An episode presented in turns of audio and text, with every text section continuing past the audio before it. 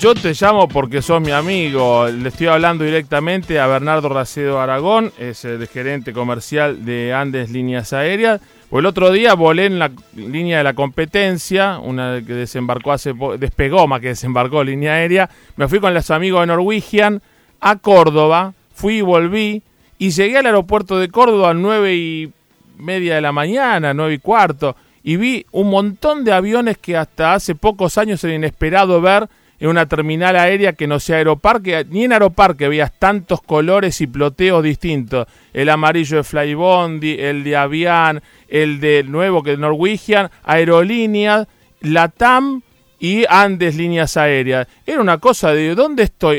Estaba en Córdoba con una terminal nueva también. Digo, qué bueno esto de la revolución de la aeronavegación comercial. Y uno de los protagonistas, líderes en el mercado argentino, es la gente de Andes Líneas Aéreas. Bernardo Racio Aragón está en línea. Bernardo, ¿cómo andamos?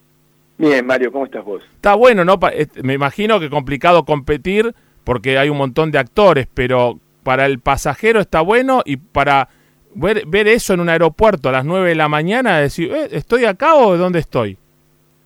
Bueno, en realidad hay muchas caras de la moneda que estás planteando. Mm. Eh, voy a tratar de ser lo más objetivo posible. Por eso te llamo a vos. Entre el 2015 y el 2025, Argentina va a tener un crecimiento aerocomercial importante. Mm. Eh, creo que hay, el, mercado da para que la Argentina crezca. Eh, uno compara la cantidad de habitantes que hay volando ah. en Argentina con respecto a Chile, a Brasil, a Colombia, y si mm. realmente eh, nosotros tenemos un bajo nivel de pasajeros aeronáuticos en, relación a la cantidad de habitantes que tenemos y eso tiene que seguir creciendo. Bien. Primera foto. En el medio, creo que hemos crecido todos apoyados y siguiendo toda una plataforma de esta revolución de los aviones, donde Andes prometió una serie de cosas en la audiencia del 96, las cumplió, las llevó adelante. Sin embargo, que los últimos cuatro meses han cambiado por completo las normas del juego. Eh, ¿Y por qué digo esto con tanta severidad? Porque el combustible y ah. El alquiler de los aviones ah. representaba, en nuestro caso, el 50% del gasto. Hoy se ha dolarizado eh, el combustible, el dólar ha cambiado por completo eh, su relación y hoy están significando entre el costo del avión y el costo del dólar el 72% del costo del vuelo. La ecuación del negocio se trastocó, se, se distorsionó enormemente.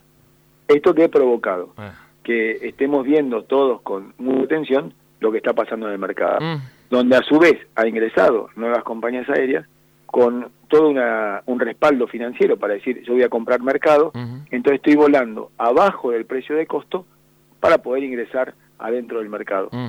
Esto en algunos mercados está prohibido, en el caso de Chile, en el caso de Estados Unidos. No se puede. Nunca podés volar, mm. volar o vender ningún producto que sea menor de lo que te cuesta. Bueno, acá se puede hacer y esto ha, originado que estemos en una situación sumamente compleja, mm. todas las compañías aéreas, mm. todas volando abajo del punto de flotación. Esto, en el caso de aerolíneas, ha significado que Aerolíneas va a tener un incremento en la pérdida anual, lo, ha anticipado, lo ha dicho, posiblemente va a estar cercano a una cifra superior a los 100 millones de dólares. Todo lo contrario a lo que planteaba el gobierno como plan de negocios para, para este año. Así es. Mm. Eh, en el caso de ATAM, la operación de Argentina, independientemente, va a perder también posiblemente dinero. Mm. Y en el caso de Andes, que también nos vemos en una pérdida, lo que estamos haciendo es rápidamente adecuándonos a esta norma del mercado y estamos devolviendo algunos aviones, mm. devolviendo eh, alguna operación, sumado o todavía incrementado el problema a que muchos vuelos charter que teníamos para el verano al exterior, también los operadores han dado de baja los vuelos charter porque tienen temor a que no haya el mercado emisivo que hubo otros años por la misma razón. Entonces, hoy estamos en una situación muy compleja. Creemos que esta tormenta va a pasar, creemos que esto se va a acomodar en el tiempo, pero a lo mejor el plan de expansión hay que suspenderlo, hay que hacer un momento de retirada eh, y tratar de cuidar la compañía bajo cualquier eh, metodología mm. y volver a crecer a lo mejor en el próximo. Eh, en el barrio decimos momento de hacer la plancha y esperar a que pase el tsunami, o por no salgo del agua, me quedo en la playa y en la zona alta. Sí, yo creo que, es más que eso, creo que lo que estamos haciendo es tratando de trasladarnos a la isla, eh, tratar de subir a la montaña porque el agua puede, puede llenarnos, digamos.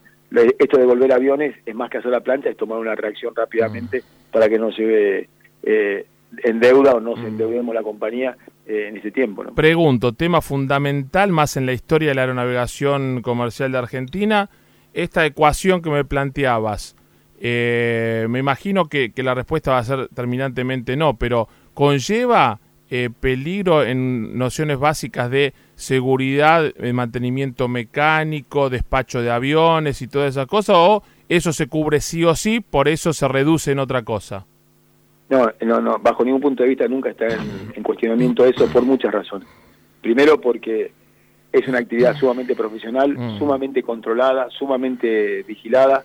Eh, la experiencia de otros tiempos ha dejado su huella marcada eh, y realmente la aeronáutica hay mucha seguridad. Mm. Yo no creo que sea nunca sea la variable esa en ninguna compañía, en ninguna, absolutamente ninguna, si sea la más chica o la más grande.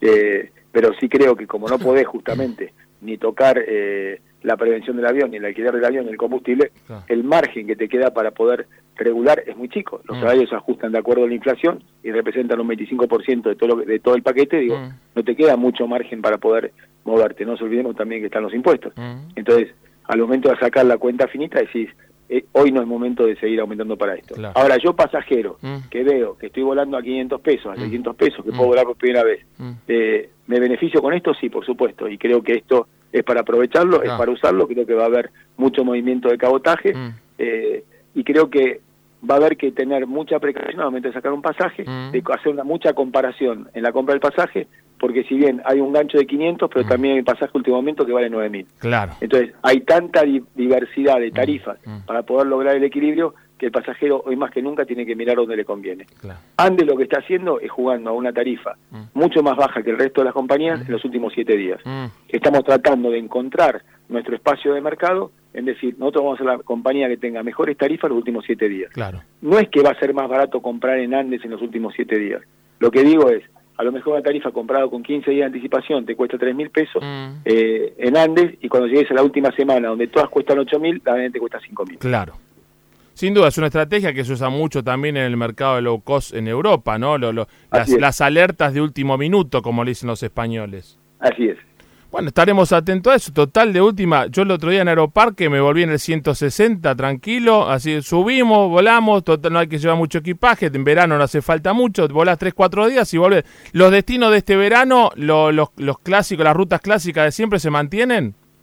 Sí, lo que no vamos a volar es a Tucumán, estamos dejando la ruta de Tucumán definitivamente, no vamos a hacer Mar del Plata y estamos evaluando Punta del Este. Bien, Bariloche, Ushuaia, este, Córdoba, todas esas misiones, todo eso sigue. Todo se mantienen, todas las rutas se mantienen. Querido amigo, gracias por la sinceridad, un gusto hablar con vos, algún día espero verte en FIT, no sé si viste nuestro canal de TV online en, en YouTube, todo lo, hasta el ministro Dietrich pasó, solo eh, había un cartel que decía y Racedo Aragón, ¿dónde está? Solo faltabas vos. Te voy a devolver el favor. Vos sabés que el otro día me enteré que en la 160 venía un importante periodista y atrás venían 25 azafatas. No sabía quién era. me haces un lío con mi mujer. ¿Qué favor me estás hablando? Te mando un abrazo grande. ¿eh? otro, Mario. Ahí está Bernardo Racedo Aragón, es el director de marketing de Andes Líneas Aéreas. Eh, está, está bueno lo que cuenta. Todo muy lindo, todo plin plin, todo plan plan, pero están volando a pérdida. Y fíjate que la ruta Tucumán que hace Andes es la que mandamos como enviado de Mario Caira Travel a Jairo. ¿Se acuerdan que Jairo hizo Buenos Aires, Tucumán, Tucumán, Jujuy, Jujuy, Buenos Aires, que se fue, se disfrazó de negrito mazamorrero en la casa de Tucumán? ¿Se acuerdan de ese viaje hace un año y pico atrás? No lo tuvieron que poner betún ni corcho quemado, estaba ya listo para... Pero e, es complicado, pero te lo dice como es, no te dice, no, sí, pipi, te lo está contando, tiene que levantar vuelos a Punta Este, no, a Tucumán no y a Mar del Plata tal vez no. Ojo, y los buenos que van a Punta, a Punta Cana y todo eso que eran charter, muy probablemente no. Lo que parece que es color, viste, decir, bueno, sí, pero el turismo y todo el color de rosa, mmm,